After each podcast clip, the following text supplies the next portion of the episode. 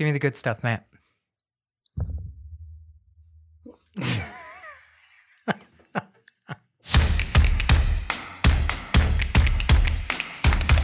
Hey, R3 family. In today's podcast, we talk about will strength training make you bulky? We all, as runners, want to be able to improve, but we don't want to worry about that additional weight or mass. And that's a common concern that we hear about I'm going to kind of nickname this the mass monster myth. We'll talk about why we really shouldn't worry about this too much, but I will give you some of the pros and even some of the cons and how to make sure that we don't have to worry about too much bulk. And so this is just something that a lot of people have been asking us about. We're talking about this because we know that strength training is important and there's no reason to to fear the iron. So that's what we're talking about today. First, Chad, how the heck are you, buddy? I'm all right. I would like to um, discuss the elephant in the room now. You just call everybody the R3 family. Yeah. You just got married like seven times. we have seven listeners. We have seven. No, I think we have a few more than that. But um, that's quite an invitation Oh yeah, for yeah, yeah. these folks. Yep, yep, part of the family. Yeah. Well, yeah. Cheers. Once you once you're in the family, you can't get out. That's right. I remember that show. Everybody says Norm. No. Yeah. Yeah. I used, Cheers, I think, is still probably the best uh, television sitcom that was ever produced. yeah. Well, you had Woody. Woody, Woody was in the show. He was- Sam, yeah. Sam. Coach, Oh, I Diane. loved. I loved Coach. He was fun. Yeah, Coach was fun. He's a good one. I I I started watching it from the beginning. It's on uh, uh, Netflix. I started watching it from the beginning. I don't know, about a year or so ago, maybe longer than that. And I haven't gotten too far into it. I just watch it every now and again when I have a, a spare moment and want to feel nostalgic and whatever. But man, I I feel like if I had the time to just sit down and binge the whatever it is 14 seasons of cheers that there is i would do it. I think it's so well written Yeah, no, it's there's there's um a lot of nostalgia in there for me too. But I used to watch that show growing up as a kid mm-hmm. and never missed it. Mhm. Yeah, one of those shows that you make sure that you're uh, clicking the TV on on time. Back in the day when you actually had to do that. yeah 100% 100% in fact I, what's funny is i just heard a kind of tangential story about cheers uh, the, a new book has just been written uh, by James Lapine, who's a, um, a book writer for musicals, and he worked with Stephen Sondheim uh, on this musical called Sunday in the Park with George. It's my favorite musical ever. I'm really excited to read the book. Uh, I think it just came out. I haven't gotten it yet. That's At my rate- favorite musical too. Oh, you shut your mouth. Uh, you don't even know what a musical is. Uh, at any rate, uh, Kelsey Grammer, who you may know as Frasier, he had his own show, but he started out as the same character on Cheers. He was in the original, uh, was meant to be in the original production of Sunday in the Park with George. But then at a party for Sunday in the Park with George, he met a television producer that uh, told him that he should come out and audition for this thing called Cheers. And that's how he got started on his television path. no kidding. Yeah. Man, yeah. So I, that's that's probably one of the my top, I would say, three shows from the '80s. Right, that's got to be up there. And then now you got me thinking. I always had to watch Knight Rider too. Knight Rider was if- great. Sure, sure, sure. Yeah, it was great. That, that- well, I was still I was go, going through elementary school when Knight Rider was kind of in its heyday, and man, there was nothing cooler. No, absolutely not. I always wanted a car that would talk to me. Now I have a phone that talks to me, and I don't. I don't like it. I don't want no, her I to don't talk want it to to talk to me. No, No. stop talking to me. No, yeah, I already. You know, she's already. She either doesn't understand what I'm saying, or she's telling me things I already know. So You shouldn't talk about Aaron that way. yeah, I, I yeah. I sorry. I. Yeah, I shut Siri off. Siri off. I don't. Yeah. use, I don't No, I hate that stuff. Yeah. Um, uh, so you know what the other one was that, uh, and I I forget the name of it. I think it was only on for a season, maybe two seasons. And this, uh, again, going back to my my theater background or whatever, maybe this was part of it. There was some show. It was a high. It was set in high school, but like every once in a while they would break out into song. Like it wasn't billed as a musical show, and maybe it was just like these three characters would always break out in musical into music. I uh, I wish I had a better memory of what it was, but again, I think it was only on for like a season maybe. But I thought that was super cool. Yeah, I I think uh, before we lose everybody, we should Yeah. talk now about. we still have the theater crowd listening right now. no, sorry. I I have an appreciation for uh, for the theater, but but uh, admittedly, a little bit is lost on on me because I was going to say my third favorite show was probably Fantasy Island. Oh, that was great. I love Fantasy Island. Okay, there's no was great. music. No, so no music. like that. I always watched Fantasy Island and Love Boat. They were like back to back, I think, weren't they? Yeah, like in yeah. the lineup or something. Yeah, I loved both of those. yeah. The plane, the plane. Yeah. Yeah, I Hmm. loved it. Um, I think they made a terrible movie with that recently. There was a movie? yeah, yeah, I but it was no like idea. a horror movie instead. Oh my god. Yeah, I don't it's know. a I perfect didn't see setup it. for a horror movie, I think. yeah. Fantasy Island. Dun dun dun. okay, Hey so Matt, Matt, yes. I have a really important question oh for boy. you. Yep. Go ahead. Will, tell me this. Tell me, Mhm, and don't lie to me. mhm. Will strength training make you bulky? I don't want to be bulky to run. right. Okay, so here's uh first off, I'm going to just review what I did because I'm certainly not um a mass monster by any means, but uh, I have gotten that feedback before. Is um, aren't you a little bit big for uh, for a runner, right? And I think sometimes the the thought is, well, this guy is saying all this stuff is going to be good for me to do, but he's a little bit bigger even than I would want to be. So what you have to look at is my background. I after I realized that my 10,000 meter days were over and I wasn't uh, any longer going to pursue the marathon, etc. I decided that I wanted to uh, to get bigger, and uh, at that point, I really didn't know much about strength training, but I had a strength coach when I was in San Antonio for a little while, and his objective was really more, I would think, bodybuilder based. And that's how little really we knew back then about strength training because here I was a runner doing bodybuilder sets and reps and things like this. So I can share with you off the bat at that point, I was trying to qualify and get myself, um, you know, a potential spot for like the 10,000 meters or maybe even the marathon. And I can tell you that type of training, I didn't get bulky. Um, I was just exhausted all the time and way Yeah. too sore all the time. And it affected my running. So we can talk about sets and reps and, and how we mix those things in properly just so that you can properly recover and focus on your running, right? So that is important um, because I'm going to throw a stone here, but I have to admit I couldn't help but ordering a few other programs now that we've launched our R3 program just to kind of see what else is out there. Product research. Yes, right. Yeah. And even what I would say from what I feel like um, coaches that kind of know their craft and they are very good at uh, training explosive athletes, you know, football players, shot putters, Olympic lifters, things like that.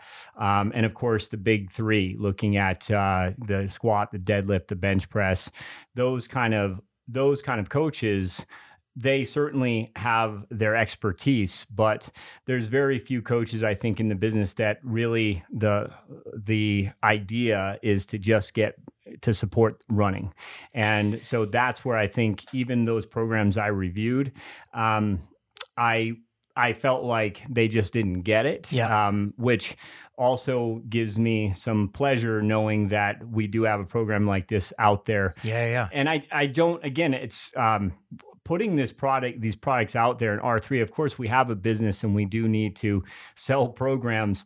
But guys I can't stress enough is what I put into these programs is knowing first of all what didn't work and learning that the hard way for many many years even and then learning what did work going through that process so that I can cut that out and make sure that the people doing strength training um, for running or for triathlon, for endurance events, that it's really going to complement that goal and not take away from it. What's funny about that to me is what have human beings been doing the longest? Running? and it's taken us this long. I mean, because we have spent a lot of, uh, you know, at least recent human history training for things, you know, trying to get stronger so you can do lift that rock higher or whatever. But, but the thing that we're sort of made to do, which is run, we didn't, we haven't figured out not that we're reinventing any wheels here, but, but you know, we haven't really figured out the best way to support that activity, which is basic to human beings. Well, yeah, and, and unfortunately, we are it. It comes down to money a lot of times, right? Because I've lost track of how many high school kids I've worked with, and they go into college and they start these strength programs as a endurance athlete, as a cross country runner, as a track athlete, and they are just basically doing a cookie cutter routine uh, for their strength. It's really just the football strength program, and then they're just do- doing maybe a few less overall sets sure. or reps. If it works for a football player, it must work for uh-huh. you, right? And uh, so that that does, I think, a lot of harm, especially when you're talking about uh, the perception of what strength can do right. when it's done for the right reasons and for a runner. So we'll talk about that. But the other end of it, on my side of things, when I was deciding I wanted to get a bit bigger, I wanted to be a firefighter, and I ended up going into hot shotting. Now, you don't need a lot of size for hot shotting, but I certainly needed to be stronger to carry a chainsaw and carry a 40 pound pack for, I mean, some of our shifts were um, over a day long, right? And so you need to have that a little bit of additional strength for that reason. So again, now we're discussing a different capacity than mm-hmm. than running. But when I when I did that, I made a lot of mistakes still. I would say that the biggest thing was my nutrition because when I was trying to get bigger for a while, I just simply wasn't taking enough calories to grow enough muscle. Mm. Now, with the running side of things, because I was used to doing so much running, I knew I had to cut out as much running. And really, because I had so many injuries um, from running, that I was able to take some time to recover from those injuries and take time off of running and noticing that I was getting bigger because I wasn't spending as many of those calories out on my runs. Now, building muscle is expensive. So mo- most of those calories could now go towards putting on muscle. But that being said, I learned and learned and was able to get a little bit more progress for just muscle size but especially I decided one year that I was going to try some uh, some modeling, right? And so that was just for me good money to make between my hot shot seasons. So I went right into a bodybuilding plan, learned a little bit more about how much I needed to take in calorie wise, how often I needed to strength training, how to do split body parts and make it into more of a bodybuilding routine. I did all that and I got to 200 pounds. Now, as a as a 10K slash marathon runner, I was under 150 pounds. So that was now and 50 pounds of mass. Six foot two? Six foot yeah, two? six yeah. foot two, and I put on fifty pounds of mass. I uh, I did it naturally, but it took me a couple years to do that. But I hit my genetic limit, yeah, yeah. and there was there was at that point I had learned quite a bit about strength training and about nutrition and about recovery, and um, I'm I'm sure that I probably could have made a little more progress, but I definitely got closer to that ceiling. Maybe not my limit, but I was pretty close to that ceiling. And I wasn't going, I didn't have the genetics to look like, you know, Ronnie Coleman or something. I, I it was never going to happen with or without steroids, by the way. Right. Just not going to happen. I wasn't built for that. I was built to run. But uh, after after that, after doing some of that modeling and, and things like that, and realizing that, especially, I realized um, I, I'm not going to be able to pursue this anymore because I had my one shot with Men's Health at the time. They talked to me about being in the magazine and they said, We need you to put 20 more pounds of muscle on. And that's when I was 200 pounds.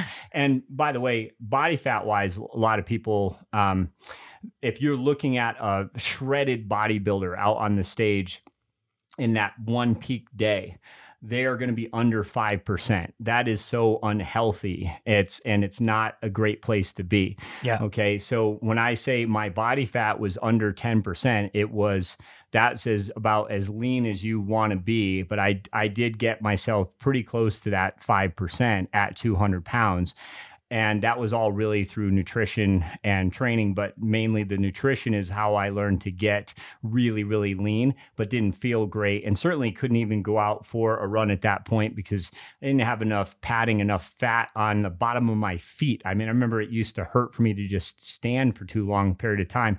My body fat was too so low and my muscle mass was too high Jeez, right? crazy. And i say all that too because it didn't feel good. It didn't feel good to train my body body to do something it really wasn't meant to do. But it took a lot of effort and I stuffed a lot of calories down my throat. I mean, yeah. you're talking about 5,000 calories a day and, and a lot of, um, you know, I, I, I would say that um, a lot of focus just on how I can grow more, right? Yeah. And so your whole everything gets centered around that. And then even then, like I said, I I was not. You wouldn't have mistaken me for a bodybuilder. Um, so you know when I go back to running and I get done with hot shotting and then I eventually got into competition again where I'm now competing. Especially I like to compete in things like trail races, things like that. Um, I have raced where I get down into the one uh, high 160s, about 167 to 169, somewhere in there. It's not an exact number. I don't personally shoot for it, but I say that because when I increase my running volume, then my body starts to adapt to its environment and it starts to lean out more. But there is a certain amount of mass that I intentionally put on for years that does sort of, I do hold on to a certain base now at this point that um, I probably would be a good, let's say, 20 pounds lighter had I never intentionally done that. Mm-hmm. Okay. So it is possible to get bigger, but I don't believe it's possible to get bigger if you're running a lot of miles because, again, the body only has so much time and energy to give and muscle is really expensive to grow. So even if you are doing a routine that's more bodybuilder esque, if you are still putting in the miles and you're putting in those workouts and those sessions for your running, then your body really doesn't have the uh, it doesn't have the calories to give to grow that extra muscle.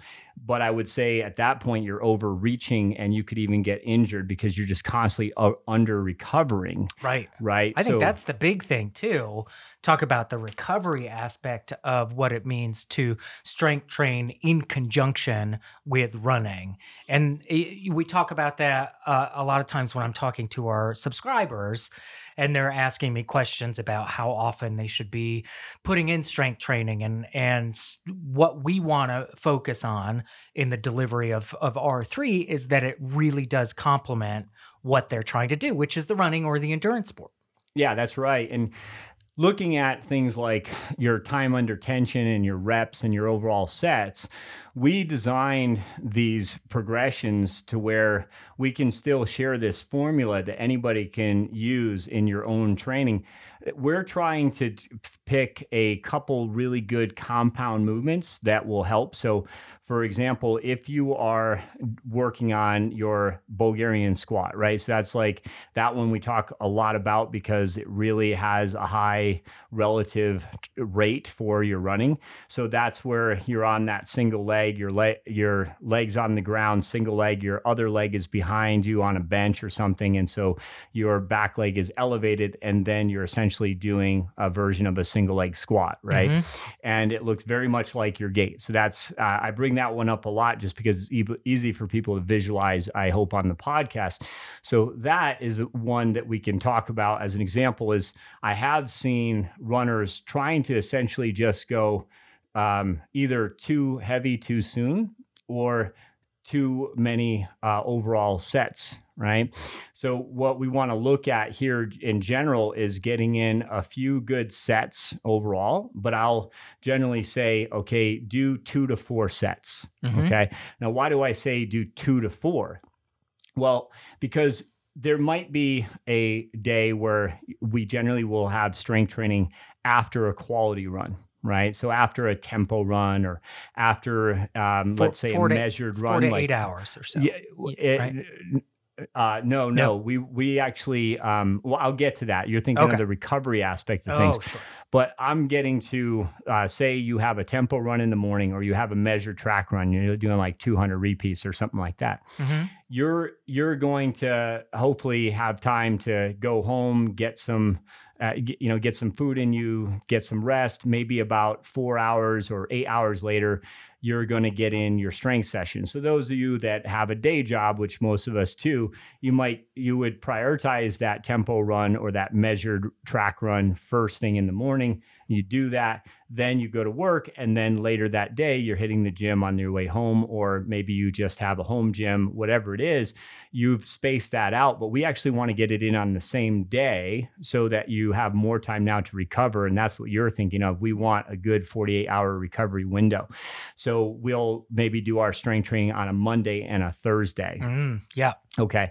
But now let's talk about the sets though. That's what I was getting to before is you might have had a harder tempo run. Let's say that you've built up the amount of volume you're doing in that tempo run. And that's like your peak tempo run that you're doing in your phase.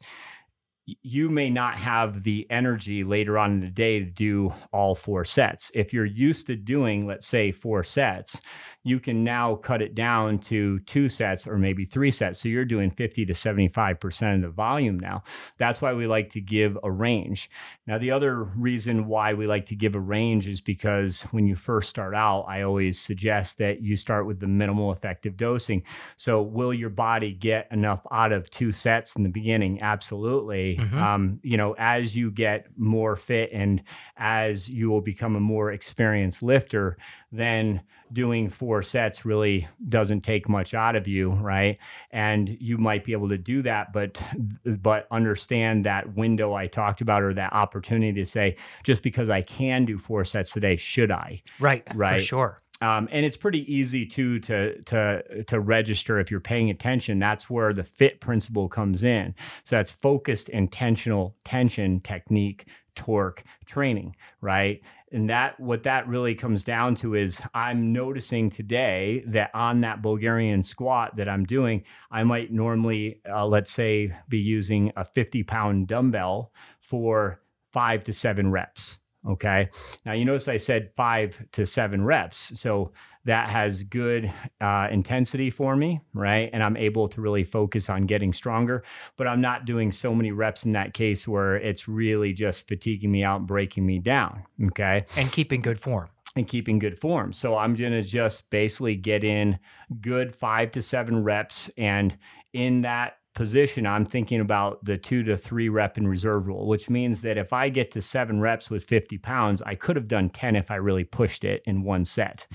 And if I get to that, uh, let's say I'm using that 50 pounds, and that day I get to say five reps, and I'm like, I think I'm actually going to stop here because I'm already at my two to three reps in reserve. I think I could probably only do seven or eight reps today instead of 10.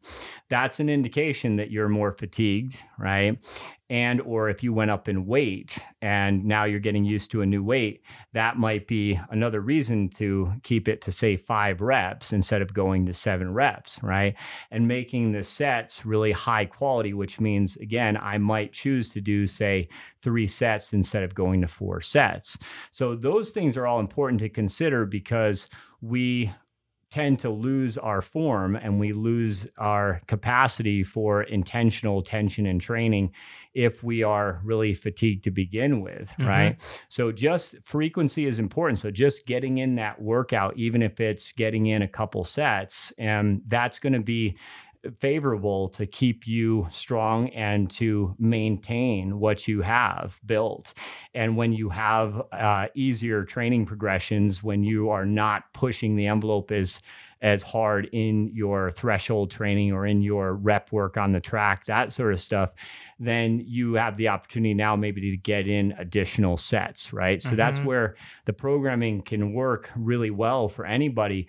But all that being said, the bodybuilder kind of approach where you're working on separating a lot of muscle groups. That's where you won't see that kind of stuff in in R3 right? We're getting muscles to work together. We're training we're training movements. We're not training muscles as much. How many bench press how many bench presses do we have in the program? Yeah we we we have none and you won't you won't see a traditional bench press. In in uh in macro progression two, you're going to see a, uh, a version that is more functional for a runner but it is still with uh, the running gait in mind because you know there's no bad movements, but we can modify a movement. So um, you said bench press, so now I got to explain. You're pinning your shoulders back in a bench press, whereas in running you need those shoulder blades moving freely. But there's the, but there's absolutely everything right with getting stronger in that push progression, that push capacity. We need that, but we just need to do it in a version where our scaps can still move freely and we can train that push plus for that serratus anterior that's really important for runners. And that's that what we call that, uh, they call it the boxer's muscle, but I also, it might as well be called the runner's muscle, right? Yeah. It's heavily involved with protraction of your scap. So, you know, that being said, um, sticking with movements that are going to give you a ba- better bang for your buck doing the right movements can really save you a lot of time. But I when I say the right movements, are other movements bad? No, but just keep in mind that the big 3, your squat, your deadlift, your bench press, when those are heavily focused in a program, um, I feel like if you are going, if your goal is to get overall mass on you and you're going to eat enough calories and you're going to really focus on lifting heavier and heavier and heavier and that is the goal and you're not running uh, you know 50 miles a week and and and that's really not the priority then great but that's not what R3 listeners are trying to do right right so I do want to point out that we do give accumulation higher reps in our program, especially in the beginning. There's more time under tension. And so we generally will see that with a don't mistake that with a bodybuilding program. So, in other words, um, for hypertrophy, bodybuilders a lot of times are doing higher reps. Okay. But we're giving you higher reps in the beginning so you gain coordination and control and confidence in the movements before we go heavier, before we go to more intensity. So, the weights that we use and the intensities we use, if you follow our reps in reserve for your strength training, if you follow our rate of perceived effort that we explain about working with weights that are going to be sub maximal, then that's going to allow you to gain that coordination and control with the higher reps. But again, it won't get you bulky. It's not going to do that unless you're intentionally adding a lot more uh, progressions towards that hypertrophy. And that's, again, not something that we focus on. So just understand that higher reps are not bad, but sh- they should have a reason for them and they should be timed so that they are progressed, make, making you or giving you the capacity to go with that more intensification, that heavier weight with less reps. So I just wanted to explain that part because there's a lot of misconceptions about how many reps you should be doing. There's the truth is that all rep ranges are good to me. It's just are you doing them at the right time for the right reasons? And of course, we give you those progressions in our programs as well. So we do want to get stronger and we shouldn't be afraid of the iron. We shouldn't be afraid of the strength. Just remember that what we're talking about here is that the body does adapt therm- thermodynamics will always be the same calories in versus calories out. We want most of those calories to go towards our running, but we do want to save some room for our, our strength capacities to support our running. And you should listen to the prior podcast when we talked more specifics about that. If you haven't already, that was, I think, two podcasts ago. And uh, other than that, like I just want to reiterate that there are some people that can have better genetics for growing muscle. So say somebody out there is training for a marathon, but you know they they used to play football in high school or something. You know, um, you know they might have gravitated towards football in high school because they were explosive and they were good at it. And then um, you have that other person like me that gravitated towards cross country because um, you know I could I I couldn't even I couldn't even take a hit. Um, you know, if I were to try to try out for the football team, uh, one play and I'd be one and done. Right. Uh-huh. Um, I didn't have the the the genetics for that. I wasn't really built for that. And so that's where when you look at you go to a marathon, you might see somebody who's really lean, and you think, okay, all of that, um, all of that running gets you really lean, right? And that person probably doesn't strength train, right? They actually might uh, be way stronger than you would ever think they would be. I've had several runners that um, you'd be surprised that they, you know they can do over 20 pull-ups. They can do um, they can do single leg squats. They can do things that uh, even a lot of uh, bodybuilders they might look good but it's it's aesthetic it's not athletic right? A lot of bodybuilders can't even do that so they can't express that kind of strength that way.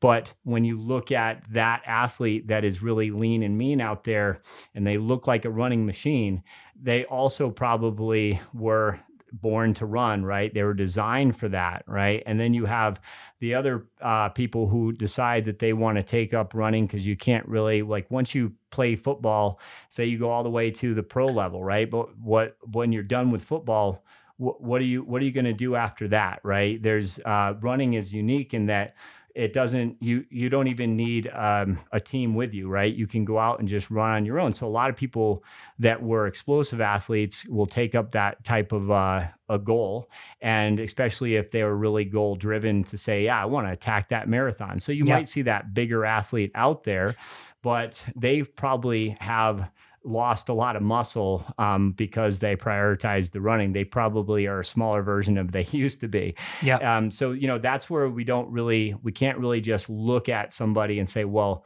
that that person is doing a marathon and they're bigger. Or you take a triathlete that has more size. Like I look a little bit more like maybe an Ironman triathlete with the size I put on. Right. Well, water is uh, a thousand times denser in air. So every time they're swimming, they're creating that kind of, with that density, they're creating a kind of strength training approach, right? When you're doing a lot of biking, it's building your legs up, right? Sure. So triathletes are a little bit bigger, but they don't do nearly as much running as a pure runner, right? And so, you know, just keep in mind that really, if you were to put on mass, it would be very focused, very expensive for you to do as far as your calories go. And you probably would not have the energy to go out and do all your runs. So, really prioritize the runs, is my point. Prioritize the sets, reps, and movements that you're doing so that it is supporting your running goals. And you're not going to bulk up. You're going to actually even potentially get a little bit leaner and meaner because your body is amazing at adapting to that. So, I'll finish up with this thought is if you have gotten stronger and an Olympic lifter versus a bodybuilder, right? You see a lot of Olympic lifters that aren't very big, right? But they're incredibly strong right? So when you get really strong, that allows you to increase that capacity. So again, we had we just had a show we released about that. And when you do that and you're able to now go longer because you're stronger, now you're streamlining your body. It's adapting to that new capacity or that stimulus more than anything else. And so the body wants to be efficient and it makes decisions that I'm going to focus my progress towards running faster. And that is the point. So don't be afraid of the weights. The weights are only going to help you as long as you follow um, really what I would say is a more thoughtful approach. for a runner, right? And that's that's the difference. That's what I hope you got from this today. And um, we train normally maybe two times a week with our runners, and then the other days again, it's more about getting in the daily protocol to connect the dots. But really, most of our training is focused, obviously, around getting you a better run. So, to sum up, don't bulk, but do get some strength with relative run readiness. You can check us out on the web at pendolaproject.com, P E N D O L A, and on the Instagrams and the Facebooks and the Twitters and the YouTubes and all that stuff. Uh, hope you guys enjoyed the show, and we'll see you next time.